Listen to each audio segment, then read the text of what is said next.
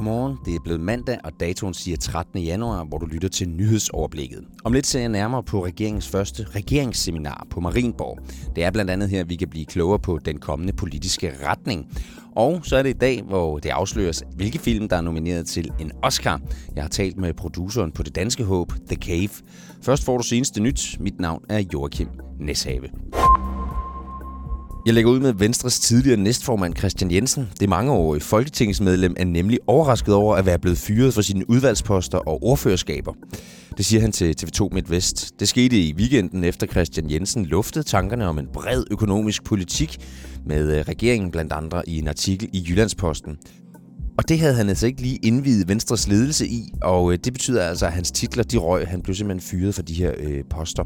Christian Jensen siger dog nu, at han står på sine udtalelser, men at han respekterer ledelsens ret til at fordele og fratage poster, som den vil. I årvis har for få anbragte børn fået en 9. klasses eksamen. Men øh, det vil regeringen nu lave om på. En række tiltag skal få styr på det her område. Blandt andet skal kommunerne have mere ansvar. Ifølge undervisningsminister Pernille rosenkrantz tegn går for mange af de her anbragte børn på interne skoler, hvor det simpelthen ikke fungerer godt nok, lyder det. Hun kalder det samtidig en socialpolitisk skandale, at for få anbragte klarer en 9. klasse. I går blev endnu en irakisk luftbase med amerikanske tropper udstationeret ramt af et raketangreb, og det har fået USA's udenrigsminister Mike Pompeo op i det røde felt nu. Han er rasende over situationen, hvor ingen dog har taget skylden for at angribe basen, der ligger nord for Bagdad. Tidligere har USA beskyldt militante iranske grupper i Irak for at udføre den her slags angreb, skriver Reuters. Og så sent som sidste uge var der øh, to angreb mod flere baser, hvor amerikanske og danske tropper øh, befandt sig. Det var dog det iranske militær, der stod bag. Der lader til at være flere og flere, der har andet end øl, vin og spiritus med til fest. Dobbelt så mange unge, som for fem år siden tager nemlig kokain. Og brugerne, de er yngre og kommer fra flere dele af samfundet. I en ny rapport svarer godt 3% unge, at de har taget kokain inden for den seneste måned, det skriver politikken. Rapporten den omfatter besvarelser fra over 3.000 repræsentativt udvalgte unge i alderen 15 til 25 år. Og de her 3% de svarer til godt 24.600 unge i hele Danmark. Og misbrugsekspert Henrik Rendum, han peger på en helt særlig tendens blandt særligt de unge. Når de ser de andre, der tager kokain, har det rigtig sjovt og kan sidde og drikke en masse alkohol, så får de jo også lyst til at prøve det. Her til formiddag, der mødes regeringen til årets første regeringsseminar, og øh, det ventes, at statsminister Mette Frederiksen hun vil udstikke retningen for dette års politiske fokuspunkter og retning. Til øh, regeringsseminaret, der kommer alle ministre, departementchefer og spindoktorer op til Marienborg. Og det er blandt andet en udligningsreform, en klimahandleplan, en politireform og Arnes tidlig pension, der kommer i fokus. Men alt det bliver vi klogere på, når Mette Frederiksen senere holder pressemøde. Det bliver kl. 15.30.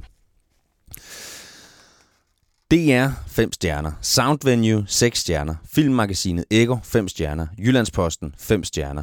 Der er tale om en decideret stjerneregn, når vi taler om dokumentarfilmen The Cave, som dansk styren Faraz Fayyad står bag. Den havde premiere i danske biografer i torsdag i sidste uge og beretter om et underjordisk hospital i byen Gauta i Syrien. Her arbejder frivillige for at hjælpe offerne for bombardementer, der stadig fortsætter i gaderne ovenover. Filmen er også det danske Oscar-håb, øh, hvor den er shortlistet lige nu. Og når klokken den bliver 14, ja, så afsløres det så, om den ender som en af de nominerede dokumentarfilm ved dette års Oscar. Sigrid Dykjær, hun er producer på filmen, og hun er det, man kan kalde spændt. Altså, jeg nogle morgener tænker jeg, okay, jeg, jeg tror på det, og andre morgener tænker jeg, ah, jeg ved det sgu ikke. Altså, og i dag, der er det jo selvfølgelig en forfærdelig pinfuld dag at gå og vente på, fordi det er jo også noget med, hvad skal der ske med ens eget liv den næste måned, i forhold til om man er nomineret eller ej. Og hvad skal der ske for vores stakkels filmholds liv den næste måned, om man er nomineret eller ej.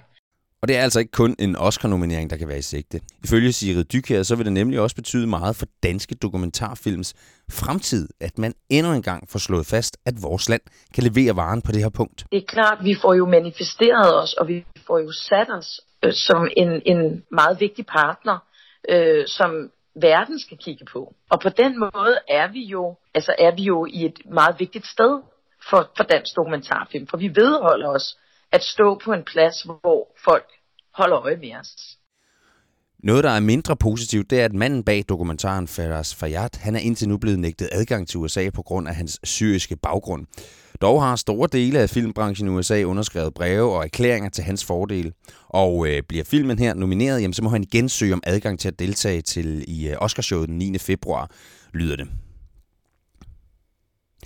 Har du en brobis, eller betaler du med bilens nummerplade, når du krydser Storebælt, så kan du fra i dag komme hurtigere gennem betalingsanlægget. For at gøre det simpelt, oplyser Sund Bælt, at der er oprettet nye grønne ekspresbaner.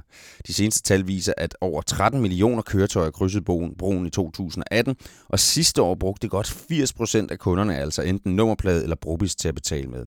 Og ifølge Sund Bælt skulle det her betalingssystem være blevet tunet lidt, så man kan komme hurtigere igennem. Det er også dagen, hvor medarbejdere i statsministeriet får en ny chef. Barbara Bertelsen har nemlig første arbejdsdag som departementchef.